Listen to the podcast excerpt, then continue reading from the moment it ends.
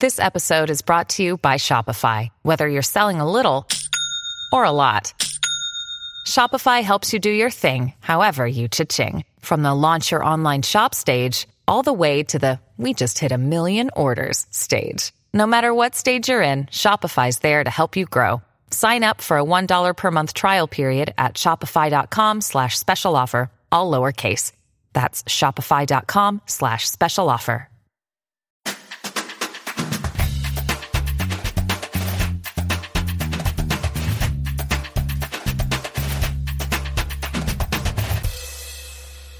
Standard issue for all women. Hello, and welcome to episode 197 of the Standard Issue Podzine. I'm Mickey Noonan, and I can't work out whether the oversized look is brilliant and freeing or makes me look like a toddler. Hmm. A. Thanks, mate. I do like it, as do my boobs, just swinging about in the breeze. What's what oversized items are you talking about? I bought a frock on eBay, which is lovely and roomy and sort of, you know, a bit boho. And I was like, oh, I enjoy this. So then uh, I got a little bit obsessed at looking at sort of puff shoulder dresses. And I got one uh, again on eBay because that's where I do my shopping. And it is massive, even though the size is not massive. And I'm like, do I like this? Or do I look like I'm having some sort of breakdown? Am I having some sort of breakdown? Maybe. I think uh, oversized clothes do become more appealing with age, shall we say? Absolutely. As we were just discussing off air, I can't tell whether it's because I recently had a birthday or maybe 45 is just my cut off point for stuff and things. There are noises and creaks and, and smells. it's all gone wrong. Speaking of which, I'm Hannah Dunleavy, and if anyone listening has any dental skills, please DM me. Could we tie a bit of string round it and then round a door Oh. handle? Just Yeah. slam the door. You know, you can buy shit in boots like DIY filling stuff. I mean, I know that's not what you require it for, but like you literally can buy shit like that in in your average pharmacy these days. I mean, I made a mess of dyeing my own hair now and again. I don't think dental work. I would not try to fill my own dental cavity. I, I, I wouldn't. I'm just a spinning chair now. I've gone to boots. Uh, anything, anything to tear this tooth out of my head would be Oh, amazing. love. And I'm Jen Offord, and love is catching someone else's puke in your cupped hands. That's how Gary proposed. Yeah, we had an incident on Saturday night. It was pretty pretty bad. The thing about cupped hands is there's not a lot of room in them. No, and no matter how hard you cup, vomit is part liquid. Even if it's mainly fish fingers, it is Yeah. part liquid and it will seep. Oh, it was not a nice evening at all, at all. Did you have some in your hair the next day? I did have some in my hair the next day. I didn't have time to wash it out before I went to work, so I just I, I just went with sick in my hair. I mean, congratulations, Jen. I know I've met her a few times and she's bloody lovely, but I feel like you've actually become a mum now. This is it. I it. know, I know. As I said to my mum, who was, I have to say, my mum was a fucking hero on Saturday night, as she always is, to be fair. She was like giving her a cuddle to get her to sleep when I went and soaked things in, in basins and, and whatnot. And I said to my mum as I went up, because it was Mother's Day on Sunday, Happy fucking Mother's Day. And she said, in fairness, this is very much what being a mum is about. Yeah, yeah. You're going to get a lot more practice, Jen, if that's comforting. I don't know. Can't wait. Later on, I chat fierce women, Victorian girl power, unscrupulous doctors, and surprise wings with author Liz Hyder, whose new fiction, The Gifts, contains all of the above and more. I talked to Areej Osman, Senior Placement Coordinator from Refugees at Home, about the practicalities of taking a displaced person into your home. And in Jenny Off the Blocks, there's a shock retirement. Not yours. Not yet. And in Rated or Dated, we wonder what is a good price for a jousting stick as we watch 1997 cult classic The Castle. It's a real dilemma, isn't it? Because not many people want one, so they wouldn't think they'd be expensive. But not many people want one, therefore they can be pretty expensive. It's a classic supply and demand conundrum, isn't it? Yeah. Absolutely. But first, trafficking, taxes, and toxic behaviour. It's time for the Bush Telegraph. Cue Sting. Bush Telegraph. Welcome to the Bush Telegraph, refusing to call the people we disagree with Nazis forever and ever. Amen. Oh, wow. Where to start? It's just another week on Twitter, right? Indeed. And so to some entirely predictable, yet no less heartbreaking and belief in the goodness of humanity squashing news. There's no sweet for this sour, so I'm just going to spit it out. Trafficking gangs are waiting at the Polish border to abduct Ukrainian women and children, to sell them to brothels and pimps in Europe, possibly beyond. Dubious men walk through the rows of waiting women and offer them places to sleep, and the demand for Ukrainian girls as a search term is increasing on porn portals. God. Look, human trafficking happens in war zones. We know this. And so we knew it was 100% going to happen now. In fact, three weeks ago, Hannah was sat at my kitchen table and we talked about how this particular horror coming to light in this particular war was only a matter of time. How the chaos of war and fear and displacement allows a multitude of sins.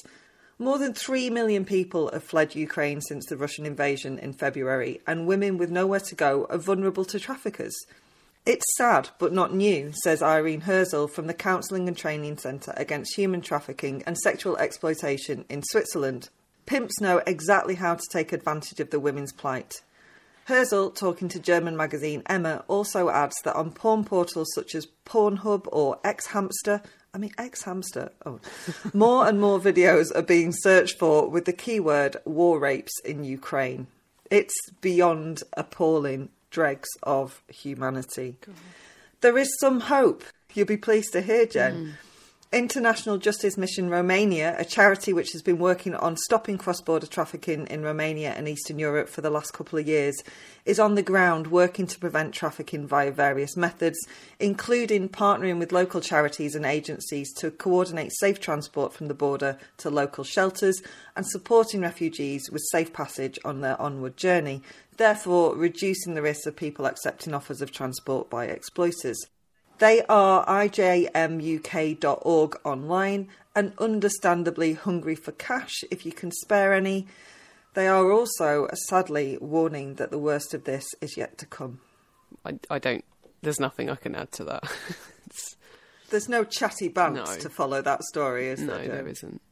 So, Mick, do you know where your household income comes from? What do you mean by that? Well, like, could you account for all of your revenue streams? I, I need more details. what, what about your shareholder dividends? Do you know where they're at? Oh, I know exactly where they're at. okay, I'm I'm being a little bit facetious here because I'm making an educated guess that you, like me, possibly don't have loads of money invested in shares. By loads, do you mean any? because you would be correct. Well, Imagine, though, being married to the child of a billionaire tech businessman and your spouse owning a 0.91% stake in a company which, orcs, still operates in Russia. That is awkward. It is, isn't it? Now, I fully believe Chancellor Rishi Sunak's assertion last week that he has, and I quote, absolutely no idea if his family is benefiting from said business in Infosys's Russian operations. That is hard to say. Uh, but to say he has nothing to do with, and that's another quote, the company is kind of disingenuous if it is part of his family's assets. Even Carmela Soprano knew where the money came from, Jen. Quite. It also doesn't look great, does it? Not, when your taxpaying public. It's it's pretty bad. Not when your taxpaying public are being told that they are financially fucked thanks to Putin's proverbial dick swinging, and when you've delivered a spring statement the same week which provides checks notes, um, a VAT break if you want to install solar panels.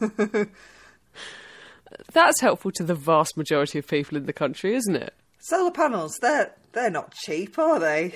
They're not. I actually looked into this recently because I thought, you know, energy situation going on at the moment. Maybe my mum could get some solar panels. They cost about, I mean, we're talking thousands of pounds, mm. and the return, spoiler alert, it's not great in this country because the sun is not actually that strong.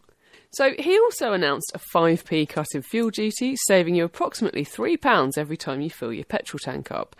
Oh, and a 1% tax cut which kicks in in 2024. Great. Oh. Not really. The Institute for Fiscal Studies said that a middle income earner on a salary of £27,500 a year can still expect to be £360 worse off this year, as Brits are set to experience the biggest fall in living standards since the 1950s, and inflation is set to hit a 40 year high of 8.7%. But Jen, at least we've got the Queen's Jubilee to keep us uplifted. I believe there's a new boat. Is there? I think there is. Cool. Where to start, Mick? Well, since no increase in benefits were announced beyond an already planned 3.1% uplift, how about food? Let's look at some food price increases between September last year and March this year. That is six months for those of you who uh, Mm. Can't do the maths there, Jen. quickly. Well done. Thank you, thank you.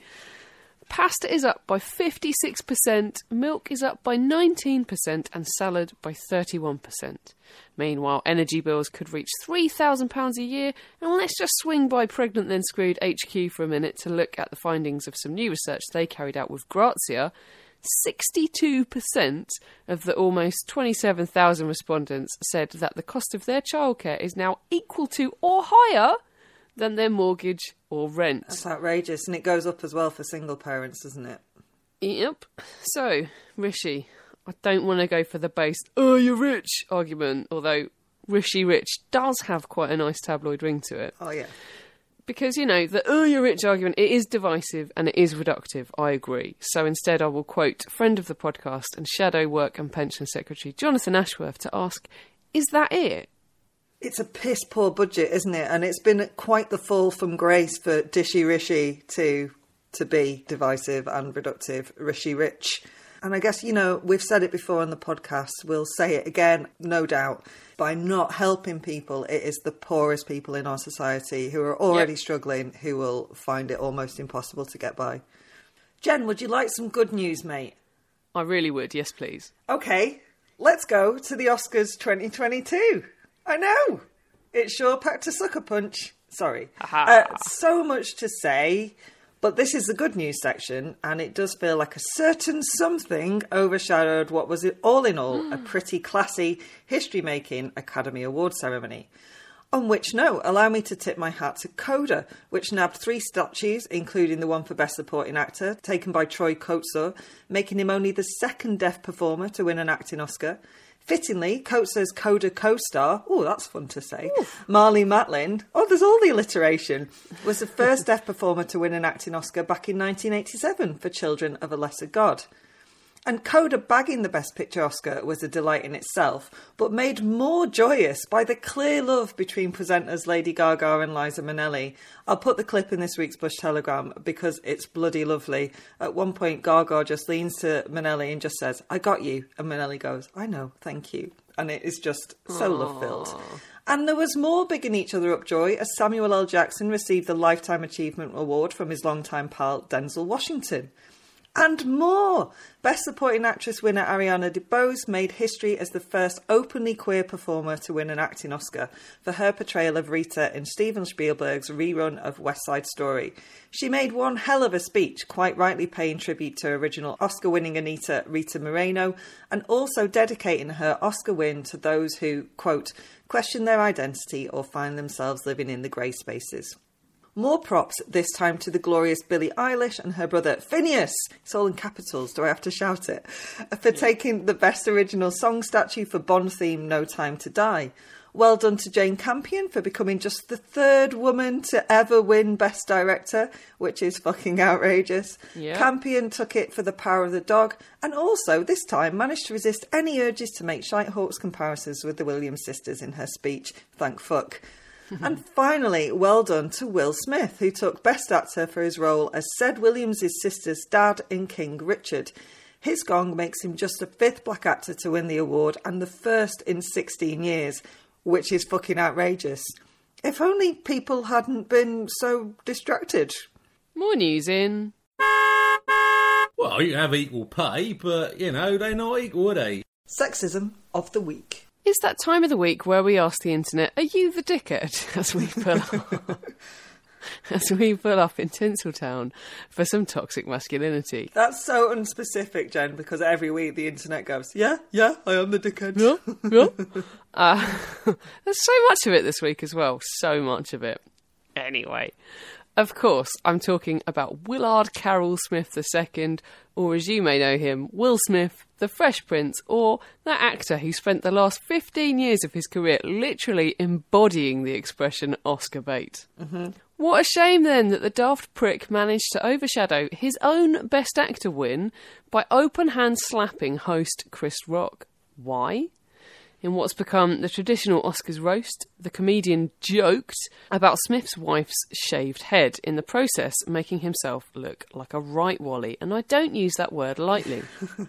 You already know this because none of you live under rocks, but Jada Pinkett Smith has alopecia, an autoimmune disorder that results in hair loss, and she looked pissed off, prompting her husband to storm on stage, slap Rock, and shout, Get my wife's name out of your fucking mouth!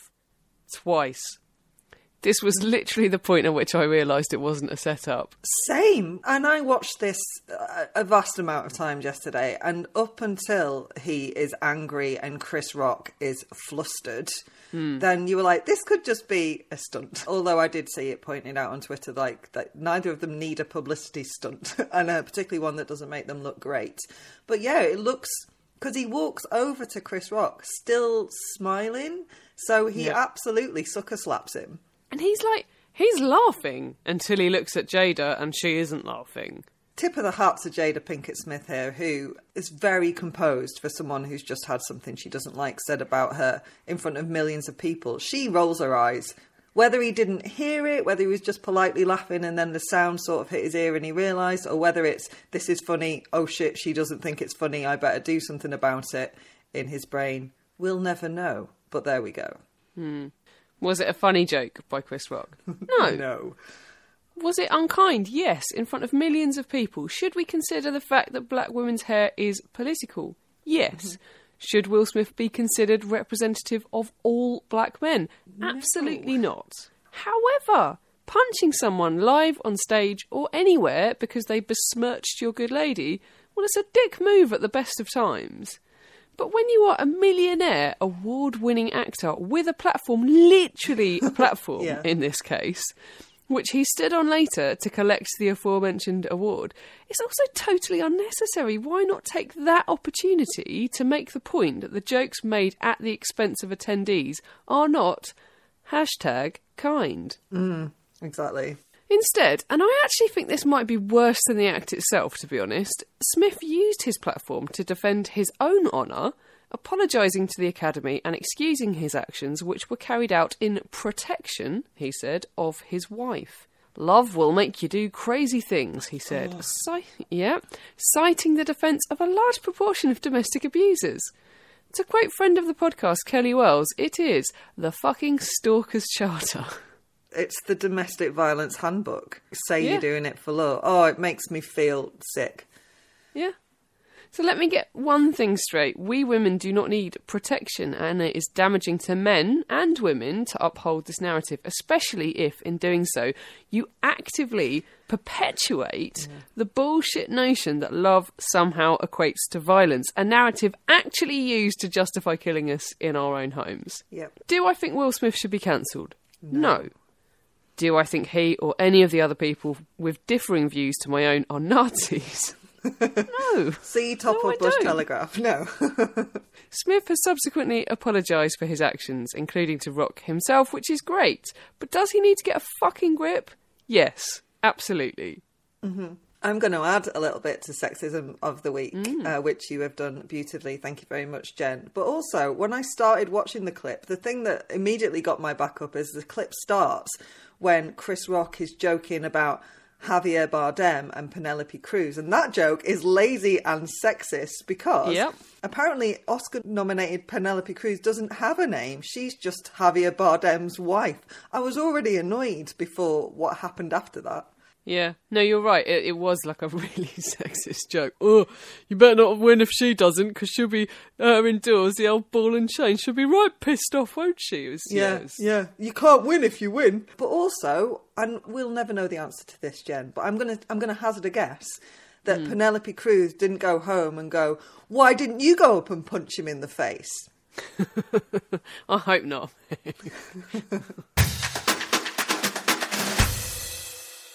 I'm joined by Areej Osman, Senior Placement Coordinator at Refugees at Home. Hello, Areej. Thank you so much for joining me today. Hi, Jen. Thanks for having me.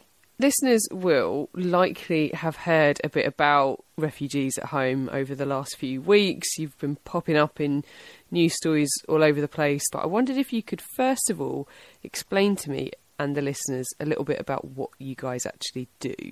So, we at Refugees at Home, we have been around for um, about six years. The scheme is set up to help asylum seekers and refugees from all over the globe um, who find themselves in the unfortunate situation of homelessness. And we, what we do is we offer them temporary placements with hosts who have spare rooms. Just as simple as that. Very generous, very kind, no rent, no money exchange involved. I imagine in the last few weeks you've seen a huge spike in people contacting you. In the first few days after the government announced its Homes for Ukraine scheme, apparently 100,000 people expressed an interest in it, in, in housing a refugee from Ukraine. And I personally think that it's not an undertaking that, you know, I, that should be taken lightly for the sake of everyone involved, including the people who are being housed as, as much as the people who are housing them.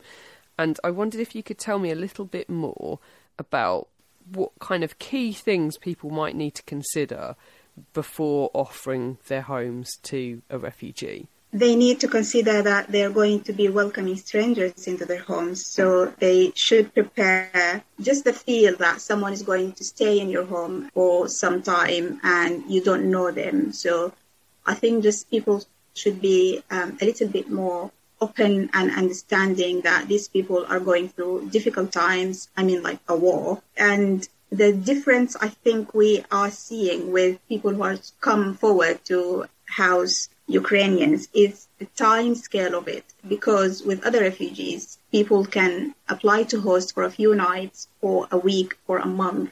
But for uh, people who are coming from Ukraine, I think it would be really good for the people to think about time commitments, and that might be six months plus, because most of them are families. They need to get children into schools, they need to settle. So yeah, I think helping a family require a lot more devotion and time commitment. Because I was looking at some of the information on your website, because there is a, a lot of information on your website for people who are both looking for somewhere to be housed and for people who are looking to house someone. And there's a lot of information there, things that I hadn't really considered, like, for example, it sounds like a stupid thing to say, really, but how vulnerable these people are. So it's not appropriate, for example, to embark on, you know, romantic relationships with people or like intense friendships with people or things like that. Not that most people would obviously go about inviting someone into their home in order to start a romantic relationship with them, but it's just the kind of thing that hadn't really occurred to me before, I guess. So there are a lot of things to think about in terms of their vulnerability, right? Maybe you could explain a bit why those rules are in place. In our charity, we just we ask hosts to be mindful about the guest situation and um, of the power dynamic of them being the host and offering all the space and the support that the guest needs, and not to abuse that power. So you would think of it as if you're you're lending a friend a hand and just helping them through these difficult times. And we have some checks in place. All the hosts who come through our charity, they have to be home assessed by a professional home visitor who will have this conversation with them up front so they're ready. So there are other things that people need to consider in terms of space, for example. What is a kind of appropriate amount of space to offer? someone? Is it just a room? Uh, you know, can it be more than one person in a room? You would think about it as if you're helping a friend in need. So if you have a separate room, a spare room that you're happy to offer, that'd be ideal. But some people offer this sofa bed on the living room, and that could be for a very short while, like one night or two nights, because it's inconvenient for, for, for both of them. But ideally, if you have um, a separate room to offer, and you will share the kitchen, you will share the other shared spaces in your house. It's it's an act of kindness. We're not asking people to go above and beyond what they can offer, but uh, just to be mindful, if you have a separate bathroom or a separate room, that would be ideal for the guests. So, what about if you're in a sort of fortunate position where maybe you have a second home, or, or, you have a home that you maybe you travel a lot for work and you're not in it that much? Would that be an appropriate space to offer someone, or, or are you looking for people really who can be around a bit more? Because presumably these people need support. Is the expectation that you would support them in terms of, you know, I don't know, for example, applying for benefits or looking for schools, or would there be someone separate maybe who would, would help with that kind of support? We have done this before where people offer us their spare house or second house that they're not living in.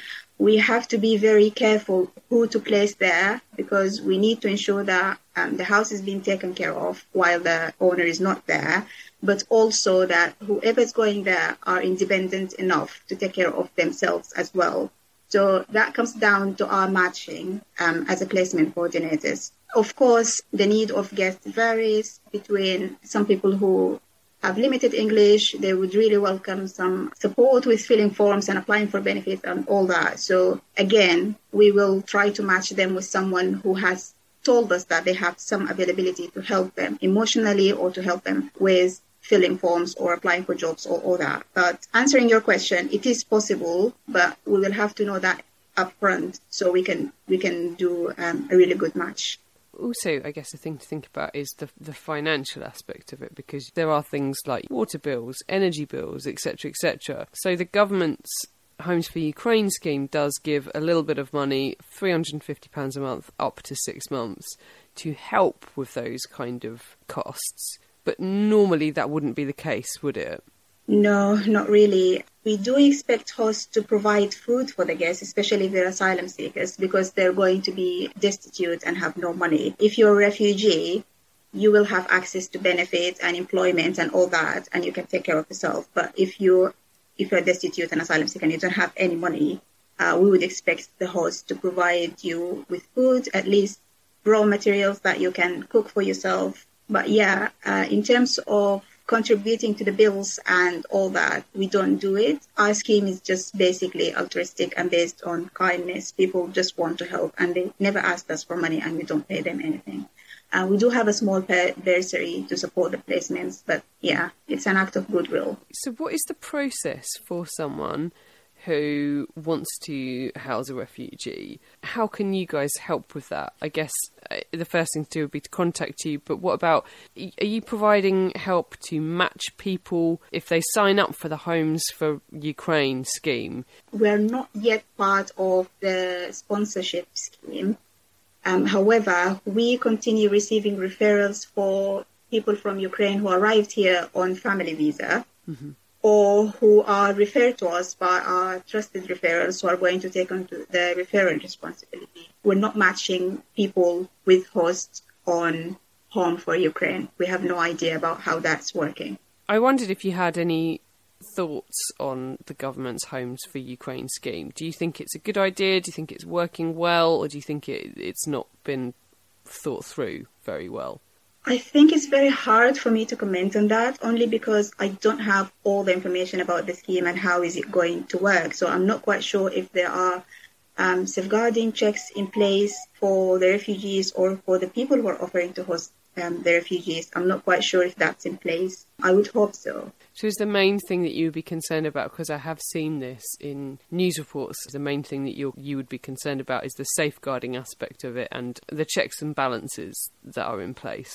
Yeah, absolutely. Because we have been seeing um, lots of scam websites claiming to be offering help and support to refugees, but no one has checked that, and and we're not quite sure if they're legit. So I would be worried. Yeah. I've read all sorts of awful things about trafficking taking place, for example, on the borders of Ukraine, because there are a lot of children who perhaps don't have adults with them and things like that. And and obviously, you know, we like to think not, but there are people with nefarious intentions in the world. So I suppose that would be a big concern, right? To make sure that people are not using the scheme effectively to to put people into modern slavery or, or, or something awful like that. Absolutely, and um, it's really sad, but it's very true. So it's it's our job, all the people working in the in the charity sector, just to step up and and try to to do the right thing and help these people. It is worrying, it is sad, but it's important to remember the thousands of people who are coming forward and saying, "I'm happy to help."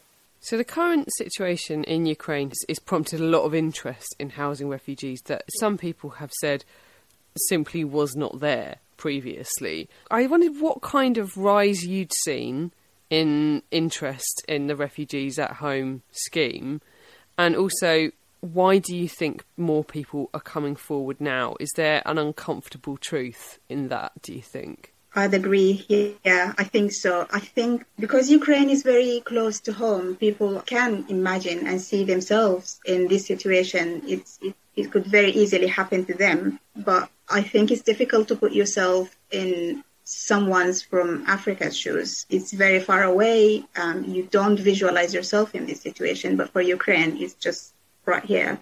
I think that have waken people up and prompted this response that we're seeing at the moment.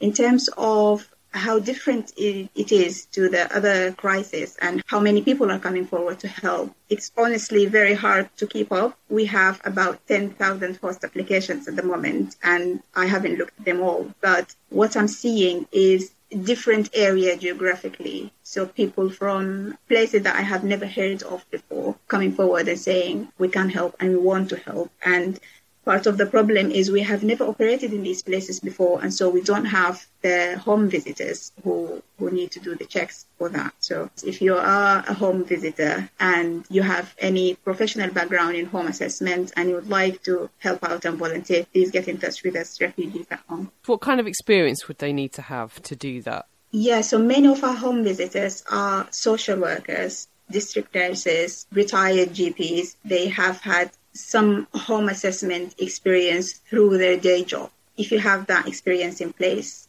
then do come forward. Yeah. Because it is, as you say, it's close to home, and people are like, well, that could be me.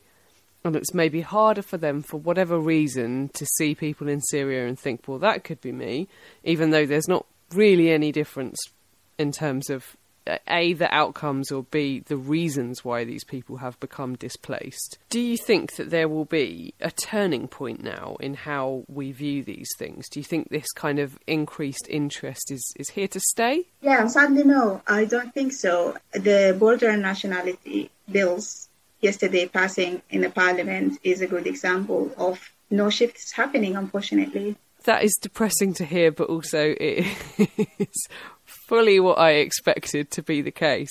So, do you have anything that you would say to someone who has maybe suddenly decided that they feel more like they would take in a refugee, but perhaps it hadn't occurred to them before? Is there anything you'd say to them about, you know, the the realities of of doing that? So I'll say, well done. This is a really good first step. Do it right. Do it through an organization or a charity who has been doing it for some time, so they know what they're doing, and they will be there to support you throughout the placement. So it's not it's not a matter of you being introduced to a person, a stranger, and they're going to stay with you, and you have to take the responsibility for all their life. It's not that. You will be supported by the charity, you'll be supported by other people who are supporting the guest. It's really interesting to learn about new cultures, make new friends, and just do something good if you have the space. So, for anyone who wants to get involved, anyone who wants to offer a home to a refugee, anyone who wants to come forward and volunteer to do home visits for you, or anyone who can't do either of those things but they'd like to give you some money, they can visit your website refugeesathome.org. And as I said, I've had a look myself. There is a wealth of information on next steps and the application process. So I recommend that if you're if you're thinking about doing something like this. Where can we follow refugees at home on social media, please, Areej? We are on Instagram, Twitter, LinkedIn, Facebook. It's Refugees at Home. Areej, thank you so much for joining me. Thank you so much, Jen. It's been a pleasure.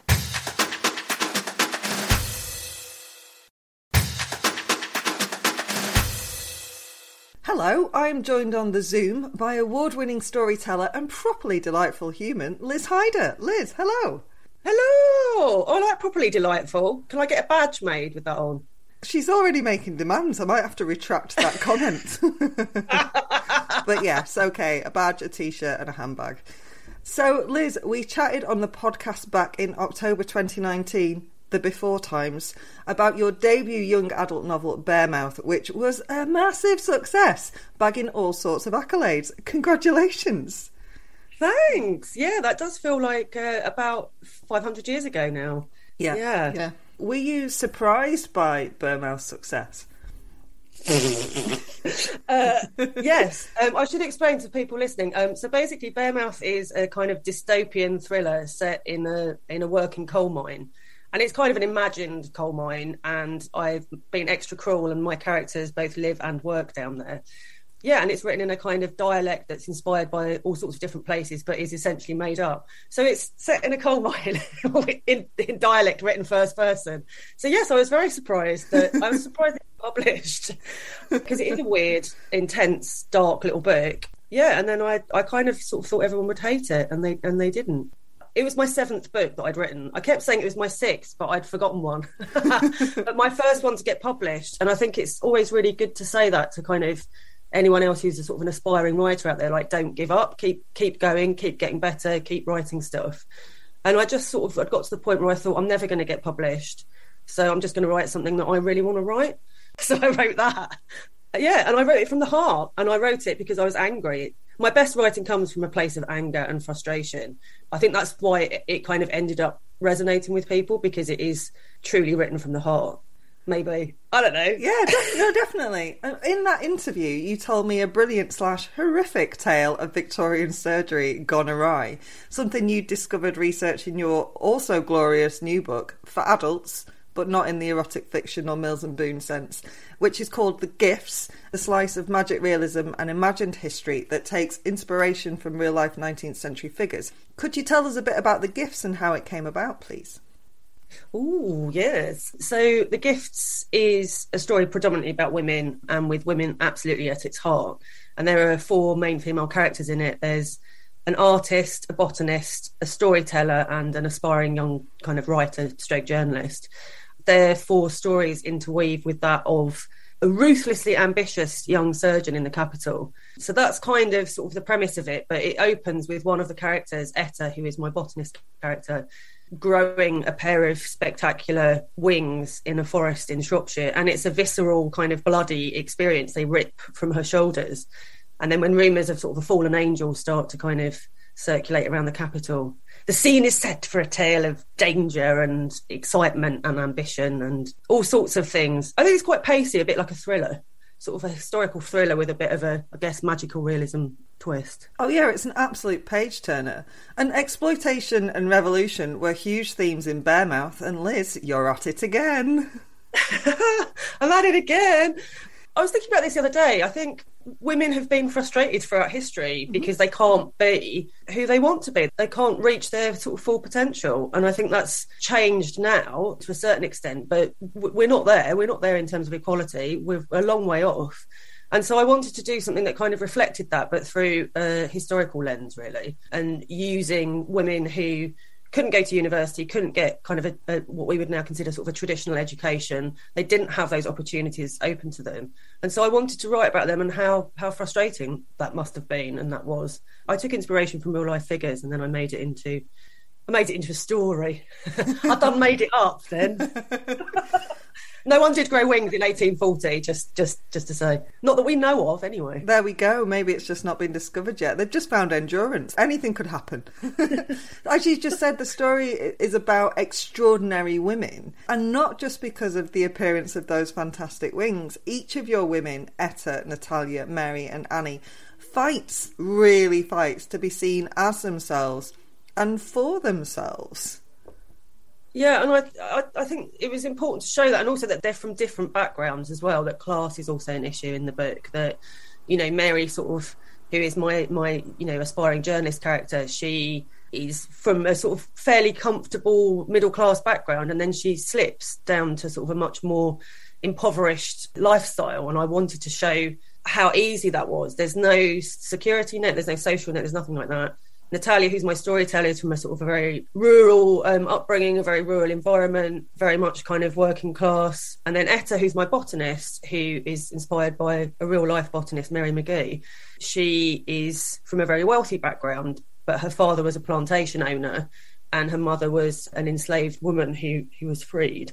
And so that's a kind of a complicated setup that in some senses you know she's she's certainly privileged in terms of financially but she's not privileged in terms of how she is perceived by society. So they're all rallying against something. They're all they've all got something to kind of try and prove to themselves as well as to try and prove to sort of wider society that they are they are important and that they have value and that they have so much to offer and that it's very frustrating.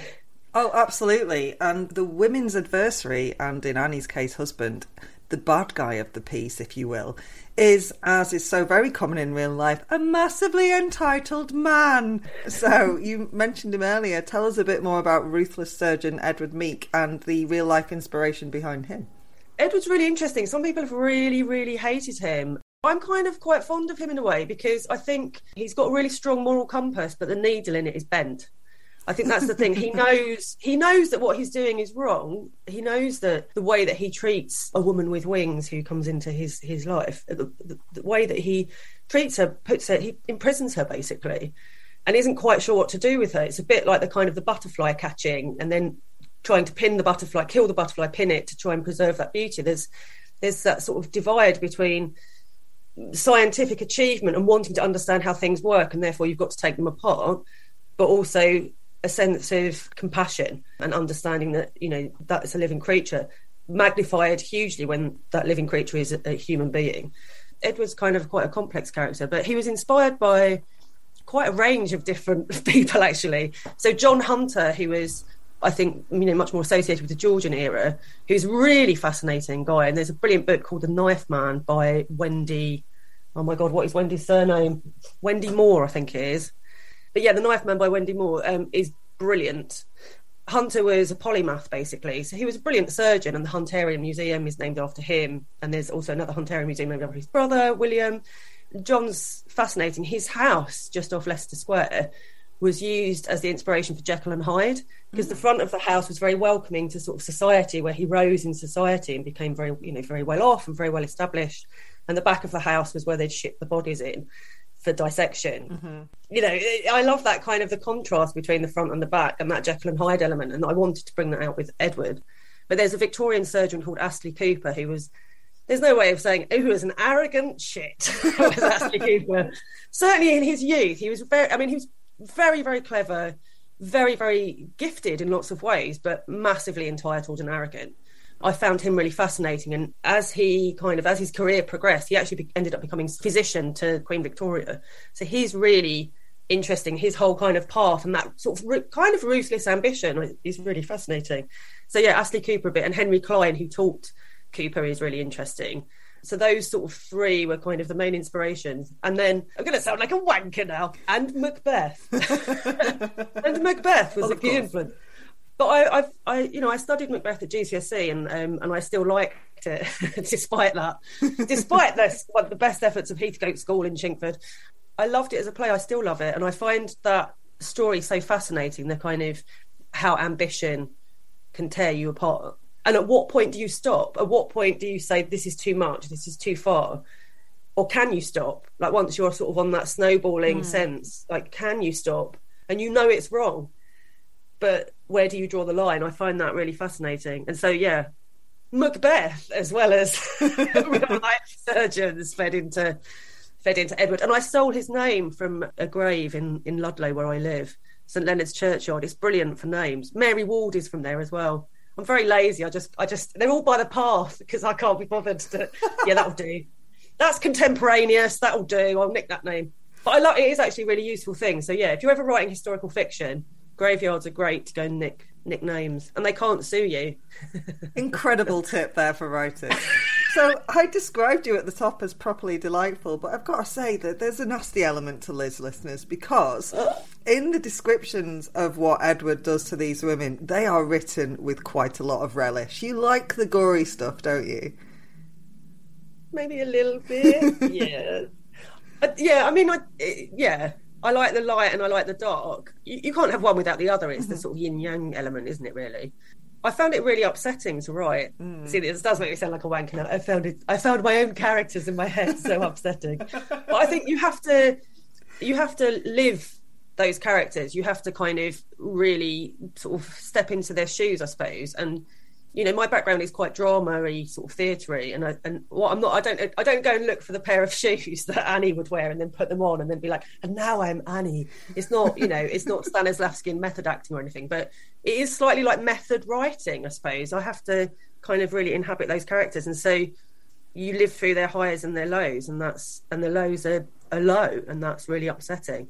I was really sad about a lot of dogs, um, if I'm honest with you.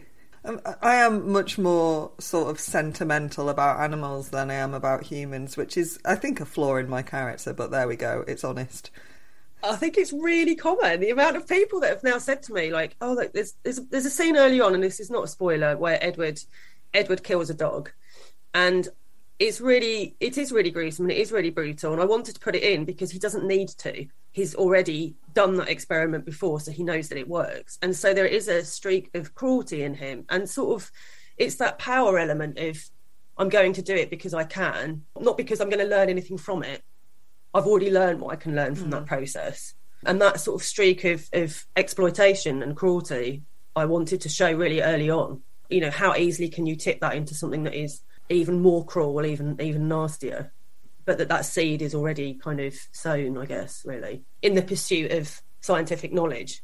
That's what what justifies it, and that element as well of using a belief system to justify really terrible actions. I find a really sort of interesting thing, whether that kind of belief system is religious or political or, you know, wherever it kind of comes from, or in the pursuit of science, uh, you know, as it is partly with, with, with Edward. I find that really fascinating.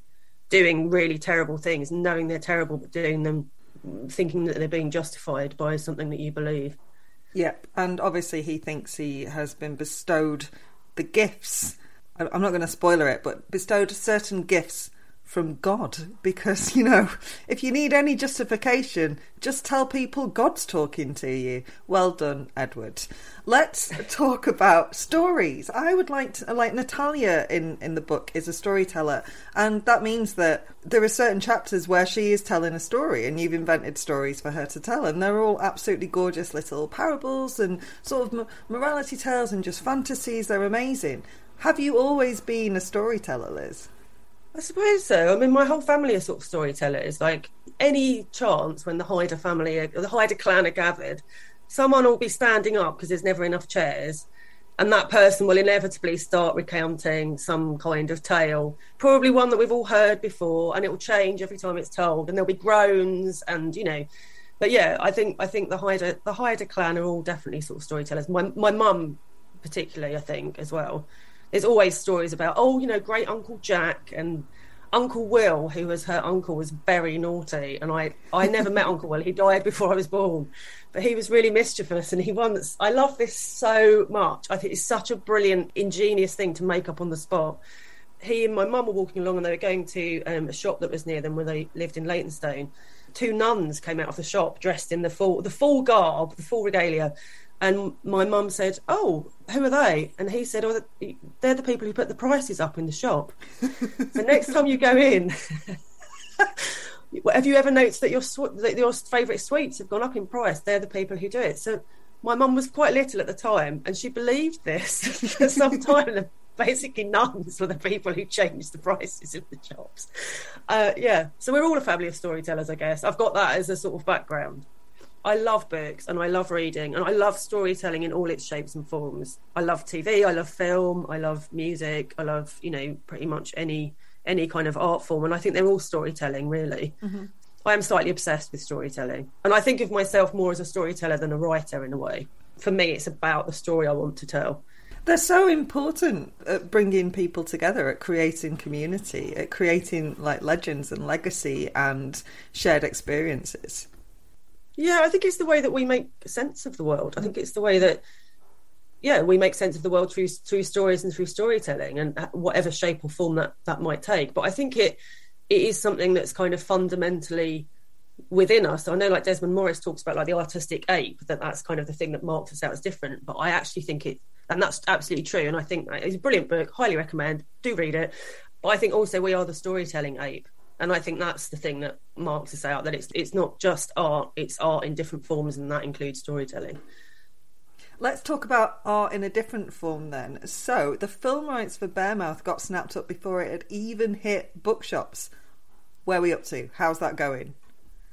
Oh, I don't know what I can say about this at the moment. Um, there's a script uh, written by a fantastic screenwriter called Su- Susan E. Connolly, who is brilliant.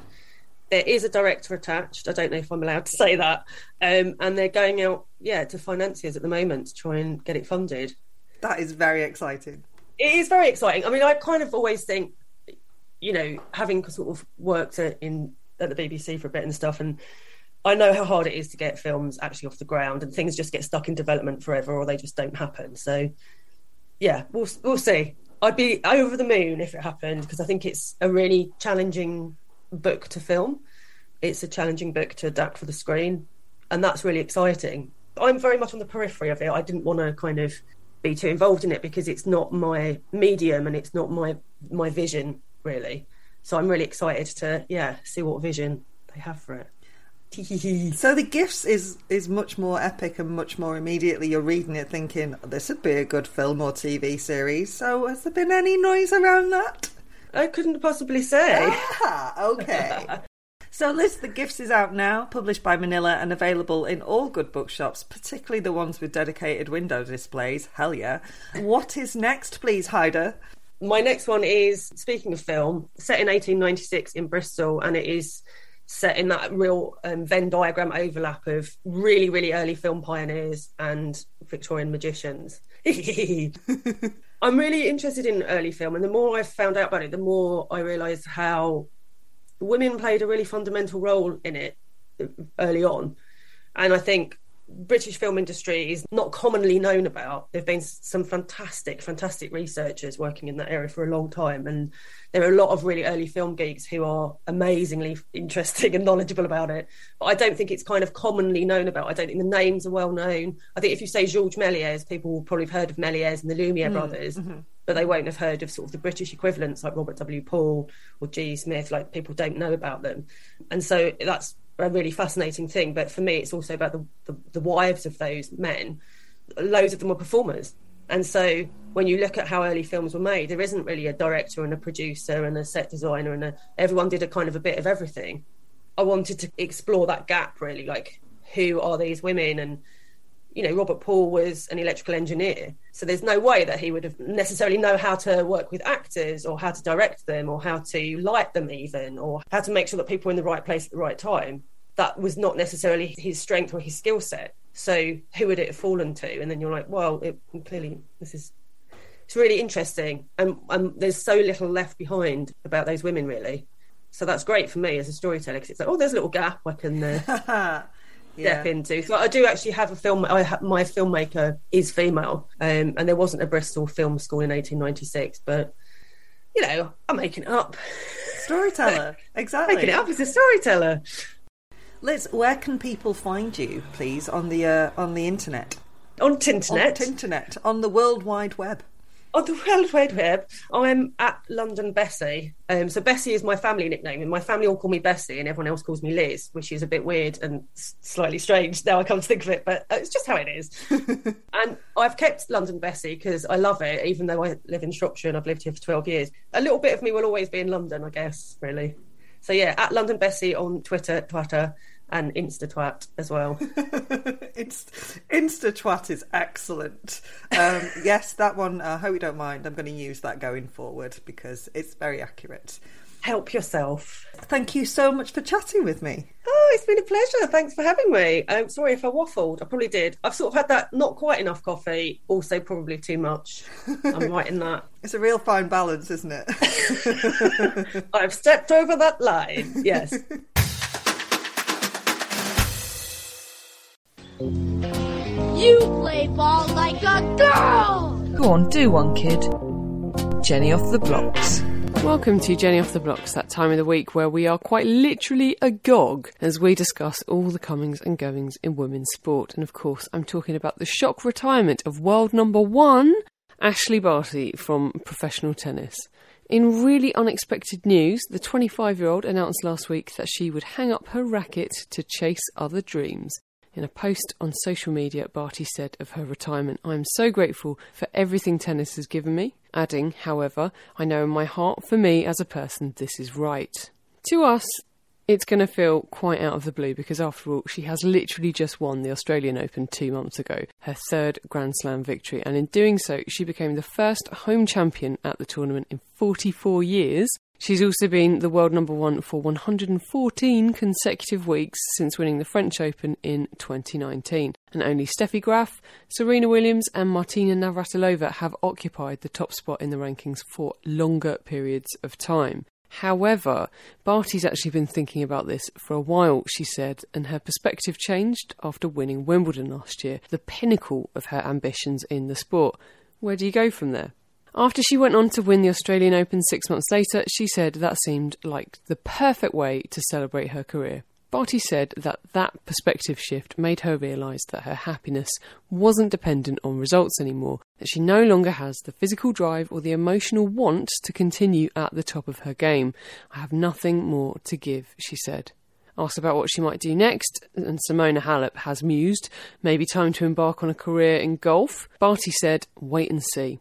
She didn't rule out trying another sport, though she said she wanted to give back to the community and particularly to help provide more fellow Indigenous Australians with opportunities to get into sport. So, to be honest, I am absolutely stunned by this announcement because at 25 she could keep going for a very long time. But I think it's bold and really quite brave to move on to something else, and good for her for having the self awareness to know that it doesn't make her happy anymore. And I'm really excited to see what she goes on to achieve after her tennis career. Okay, so moving on, you might remember hearing me talk on the podcast for the last couple of weeks about the mess that England cricket are currently in, or rather have been in. So, in our final match of the group stage of the Cricket World Cup, we played Bangladesh and they completely fell apart. England won by 100 runs. It's quite the turnaround from the recent run of results we've had. And the good news is that it means we are through to the semi finals. And the defending champions, that's us, will play South Africa on Thursday, which is tomorrow if you're listening on Wednesday. Come on, England, etc., etc. I also spoke last week about the Women's Six Nations, which started last Saturday. As I predicted, England absolutely spanked Scotland 57 5, Wales beat Ireland 27 19, and France beat Italy 39 6. This week, France will play Ireland, Wales will play Scotland, and on Sunday, Italy will play England. Remember that you can watch all of this on the BBC. A final piece of good news for you, depending on your perspective, I guess, as in, like, were you one of the lucky organised ones, or, well, perhaps you were like me and you snoozed and indeed you lost. Still, good news for women's sport. This week, ticketing opened for the Women's Euros, which will be played right here in England. According to UEFA, demand was, and I quote, extremely high. And England v Norway, England v Northern Ireland, and Belgium v Iceland, as well as the final, which will be held at Wembley Stadium, are all sold out. There may be some more tickets released at a later date, according to UEFA, so there might yet be everything to play for. Reading between the lines, I'd say that means they will decide at a later date if they should bother opening another tier or not, but who knows? Keep your eyes peeled on their Twitter feed if you want to know more. That's all from me this week, and I'll be back next time with more women's sport.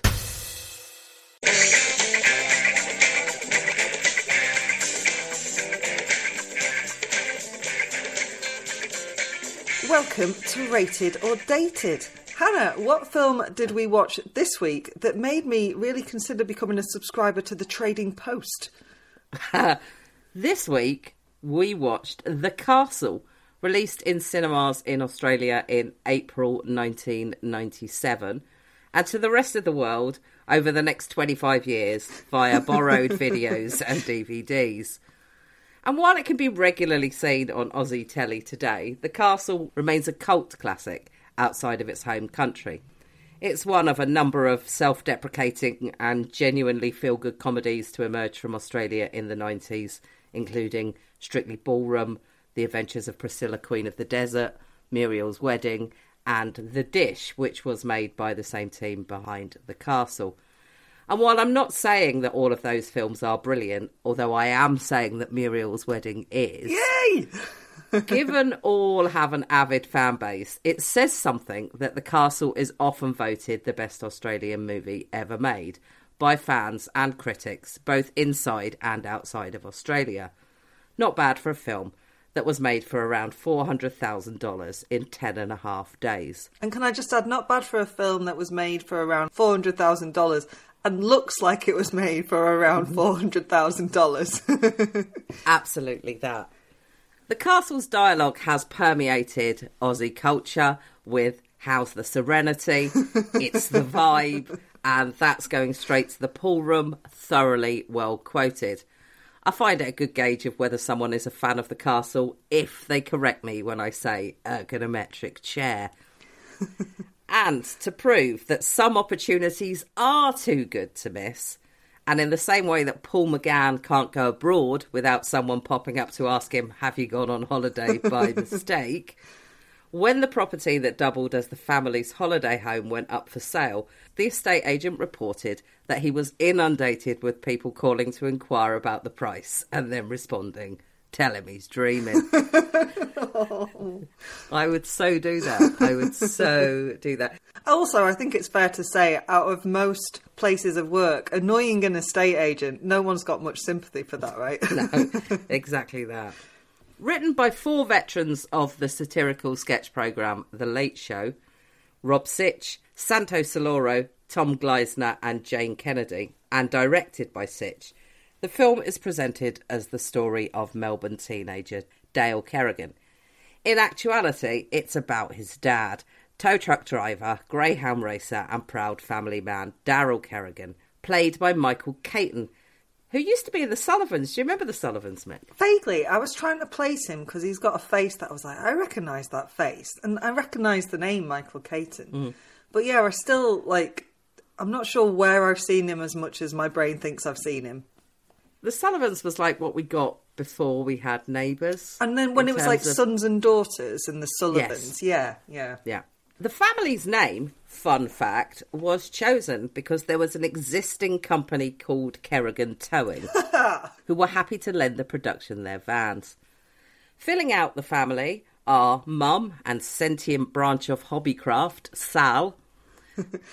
Sons are Stephen Wayne, although the latter is in prison, and daughter Tracy, played by Sophie Lee, who you might recognise from Muriel's Wedding, who is newly married to Con, a wonderfully earnest Eric Bana in his first film.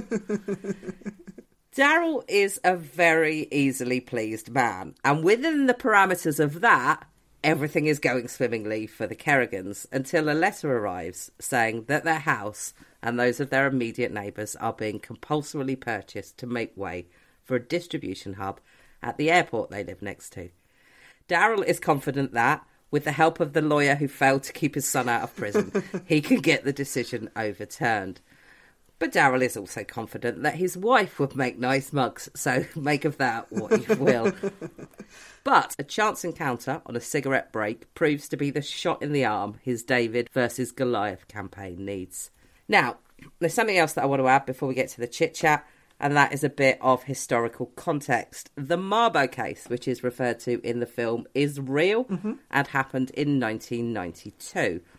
It sparked a national conversation about Aboriginal land rights, something that a sizable chunk of the Australian population was not on board with.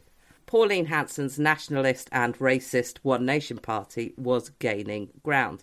Now, I've told you this story before, Mickey. The first time I arrived in Australia, I saw a bill for the Sydney Morning Herald and it said Hanson attacked by angry crowd. And I thought the only Hanson I knew at that mm, point Mbop. was those mm, Bob people. And I thought, what's gone on here?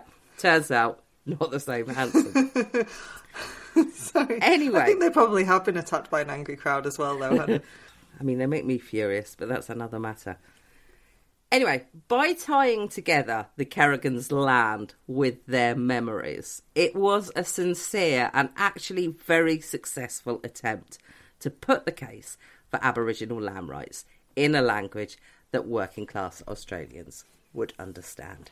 There's a brilliant bit where Daryl goes, Oh, I'm starting to understand how the Aborigines feel about the land. And I went, and then I'm like, oh no, that's a really heartwarming and well thought through comparison that he then goes on to make. Well done, Daryl. Yeah. Yeah. There's a point at which he shouts, the government needs to stop stealing people's land. Yep. And it is that argument just laid out there.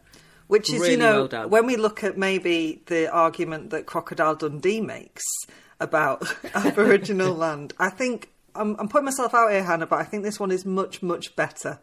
Yeah. So, where to start? I mentioned Withnail and I at the top, and I think apart from Withnail and I, it must be the most quotable film in the world. It's absolutely full of just dream lines. I mean, I've got a few examples when he says, Dad describes fishing as 10% brains and 95% muscle, which is really funny. Oh, and then he says, and, and there's an extra percentage after that as well. And then he says, and the rest is just good luck or something. When he, Daryl's up in the roof and they're all shouting up at him, and Dale comes in and says, Dad, I dug another hole and it's filling with water. that is hilarious. But I think my favourite bit in it is Elaine, the next door neighbour, when they're having a meeting, a conflab in his shed. And Daryl swears, and then he apologises to Elaine, and Elaine says, "Get your hand off it, Daryl." it's just beautiful, just absolutely beautiful. You thought you'd seen this before, but you hadn't. Oh, just right? before we get on to that, you mentioned Withnail and I there as a really quotable film, which obviously it is. And actually watching The Castle, the thing that struck me, and I said out loud to myself, to the television, in case they could hear me, it's almost a forerunner to Anchorman. Anchorman is much, much glossier, obviously, but it is that quotable lines and sort of bants in the not cunty sense of the word, and it, it's glorious in that way, and it sort of makes sense that it was written by alumni from The Late Show. Where Yeah. you know, obviously Saturday Night Live has a lot to do with Anchorman, mm. and yeah, I just thought, oh, it's that quotable. You go away and you want to, you want to get involved with the characters. You want to say the lines again. So yeah, I also thought it was a similar vibe to Withnail and Anchorman for me. And the delivery is extraordinary. I told my brother I'd been watching this because I bought the castle back with me from Australia and had a video of it, a VHS of it They got worn out because I'd lent it to so many people. And my brother was saying, when I told him I was watching it, he was like, his favourite line is when Eric Bana says, I can't tell you how disenchanted I am with the legal system. And it's not, it's not funny. It's the delivery that is absolutely everything in that. It's that really, because he's an accountant, isn't he? So he's played as being pretty earnest and Yeah. deadpan and boring, uh, but it's hilarious. It reminds me that when I spoke to Rosie Cavalieri, she says you don't. That the best way to do comedy is just to play it like it's drama and then get people to laugh at that, rather than try and play it like it's comedy. Absolutely. And the other bit that isn't a, a quote, but it's definitely Eric Bana's character, Con being his earnest self, is he's very earnest about his kickboxing. And when And they're he's so doing bad at it. when they're doing the kickboxing practice, uh, when they're in Bonnie Doon, and he just does a little kick and then this little pirouette, I nearly fell off the sofa laughing so hard. It was amazing. Ditto Daryl's song about going to Bonnie Doon, which is very Yeah. like the songs I sing around the house. It was just, we're going to Bonnie Doon, we're going to Bonnie Doon. it's just amazing. And I don't know why it's so funny, but it's so beautifully funny. There's a brilliant bit in it, and given, like I say, shot in 10 days, so how much time they had? Ten and a half days, because they also went to Canberra for half a day to get the pictures of them outside the, Oh, the High courthouse. Court there. Mm. There's a bit where Eric Bana's doing that stuff where he's doing his pirouettes and spinning around, and Daryl says, "Look at the dogs; they love it." And then the dog just goes like that and moves to the side. and and it's, it's what what's really funny about that is is the knowledge that if that dog hadn't done it at that moment, they wouldn't have had time to stop and do it again. Yeah. So actually, it's actually incredibly good performance by an animal. Well which done, is, doggos. Which is bonkers. Yeah. Oh, when they just let all the doggos out of the boat. just there's loads of bits that I absolutely lost my shit at, and I don't know why they're funny, but I think it's because it's so so heartwarming, Hannah. There's Yeah. not a malicious bone in this film's body, which is just I think it's what we all need right now. It should be on prescription. It's so lovely. Agreed. Daryl is. This is something my dad actually said when we I first made him watch it. Was that the comparison to another head of a family in comedy that was that was going on at exactly the same time was Jim Royle. Mm. And Jim Royle is relentlessly cynical and negative, So negative. and lazy and unenthusiastic. And Daryl is just like light. Everything's brilliant. He loves everyone. You know, everything is delightful. And Sorry, I'm just thinking when he goes, "What do you call this, love?" And she goes, "Chicken," and he goes, "Oh, but what have you done to it? Seasoning." just a, man's joy in seasoning. yeah, and a man's joy in his wife. Yes. And I think that there is an element of that self deprecating Australian humour. They know, you know, what they are, but it's such a loving portrayal of working class mm. Australians.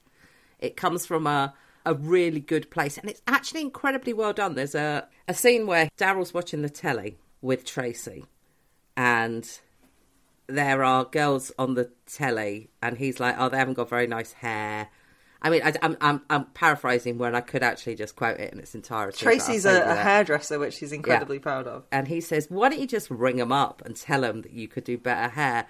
And it's that brilliant thing. I know so many working class kids that have been in a really similar situation with their parents, where they're like, "That's not enough. It's not how it works," you know. And your parents are like, "But you're really clever. Just bring up, just bring up the Times and ask him if you can have a job." Like, it doesn't work like that. I love that he's trying to get her to like he's threatening to send in photos for her. I'm just going to send in some photos, and then he does that really sweet like parental thing of teasing her, going, "I'm going to send in the one of you when you were two, and they have that like like oh dad, don't Yeah. you dare kind of thing. But also, he's like praising her hairdressing, and she is at this point sporting a hairdo that we last saw on Catherine O'Hara in Waiting for Guffman. yeah, yeah, which also didn't get an international release. Maybe it's maybe it's the fringe's fault. But he's the same with Dennis. Like he just keeps repeatedly saying to Dennis, "Come on, mate, you can do this." Dennis is like, "I can't. This is not my Dennis area being of law." the solicitor who, you know, it's just a vibe. It's just a vibe about the Constitution. It made me think of Frayed as well, I've got to say. Like, I think because Sarah Kendall has really captured that working class Australia and the love and the family that comes with being in those kind of communities.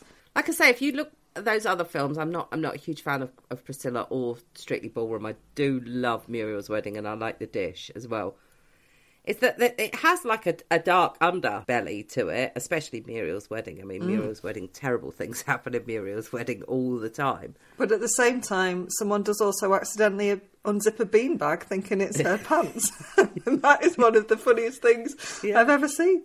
20 seconds later, Rachel Griffiths is paralysed. It's it's Yeah. so Oh, fuck, it's yeah. so wildly up and down. Yeah. But yeah, I mean, this has the underlying sadness. Their eldest son, you know, he is in jail, Mm. and yeah, it is genuinely, really, really feel good. One of my favourite bits is because Dale is narrating this and he narrates it pretty comprehensively throughout the film. There's quite a lot of narration at the top as everyone's introduced, and no one else does much talking. But as the film progresses, he still chips in with lots of narration. And one of my favourite things that he does, and that I actually wish people did on the radio when they're news broadcasting, is that he'll go, and Dad said this. And then literally, Daryl will say exactly what Dale's just narrated. Yeah. And I think that would be great on the news. Like if they went, a spokesperson said, this is outrageous. And they cut to the spokesperson going, this is outrageous. It just absolutely tickled me every time that kind of doubling down and repetition. And yeah, Steve's an ideas man. he is an ideas man. Yeah, it's lovely. And then you get that little bit at the end where it explains what happened next, including Coco had a son called Son of Coco. Also, the ideas man thing, by the way, he comes up with some inventions that are in play today. I mean, I don't know why a bike helmet with a brake light on the back wouldn't work. I It don't know. does. You can get them. Oh, can you? Yeah, yeah. I said to Gary, I was like, you can get bike helmets with brake lights on the back. And he's like, yeah, totally. And also that hose thing that's a brush that you can wash your car with. They exist. My mum used to have one. Wow. He really is an ideas man. He really is an ideas man.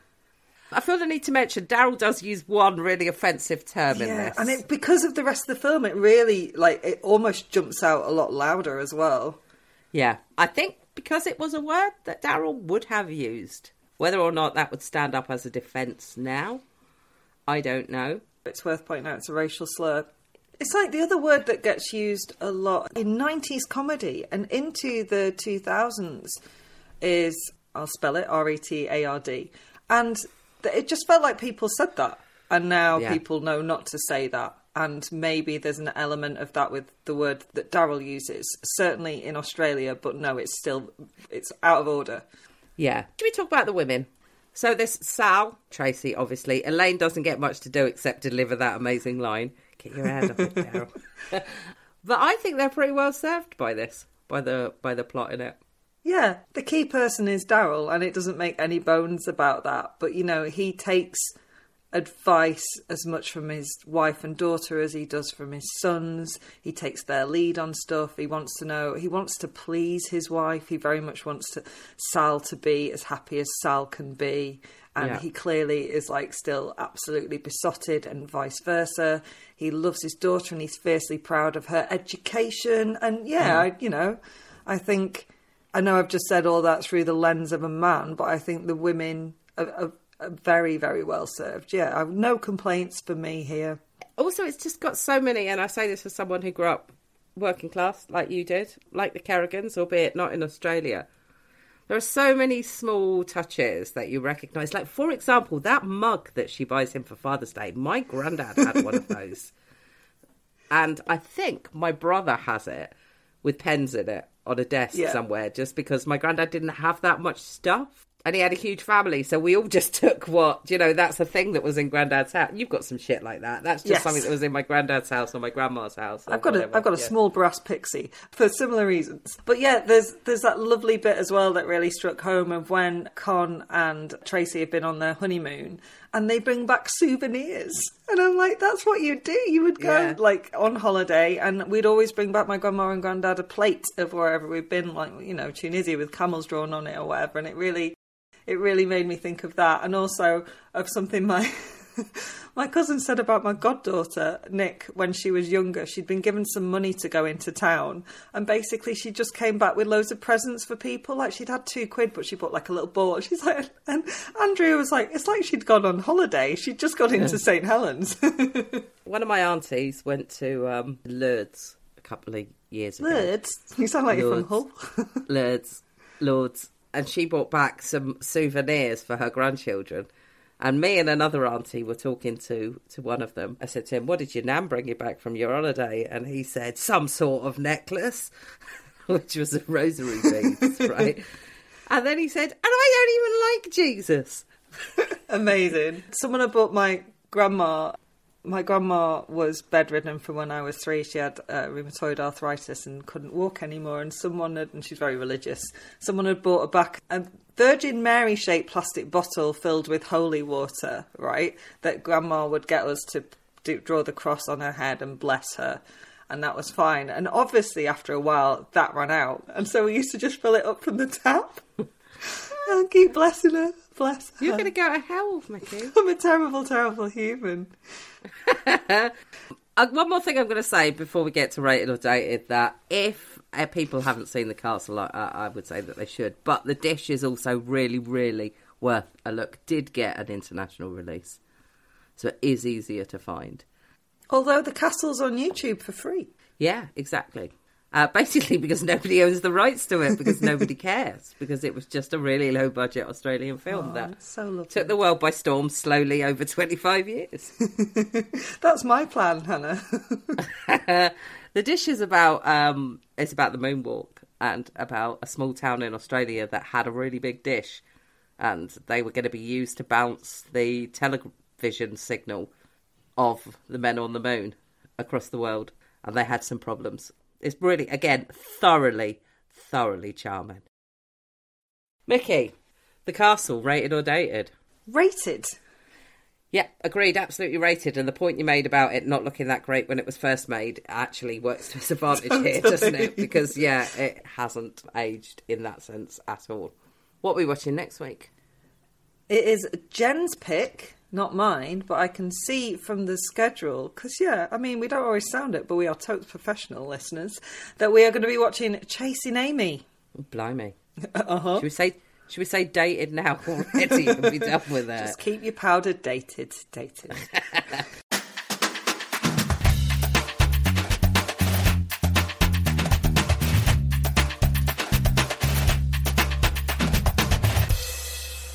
Standard issue for all women.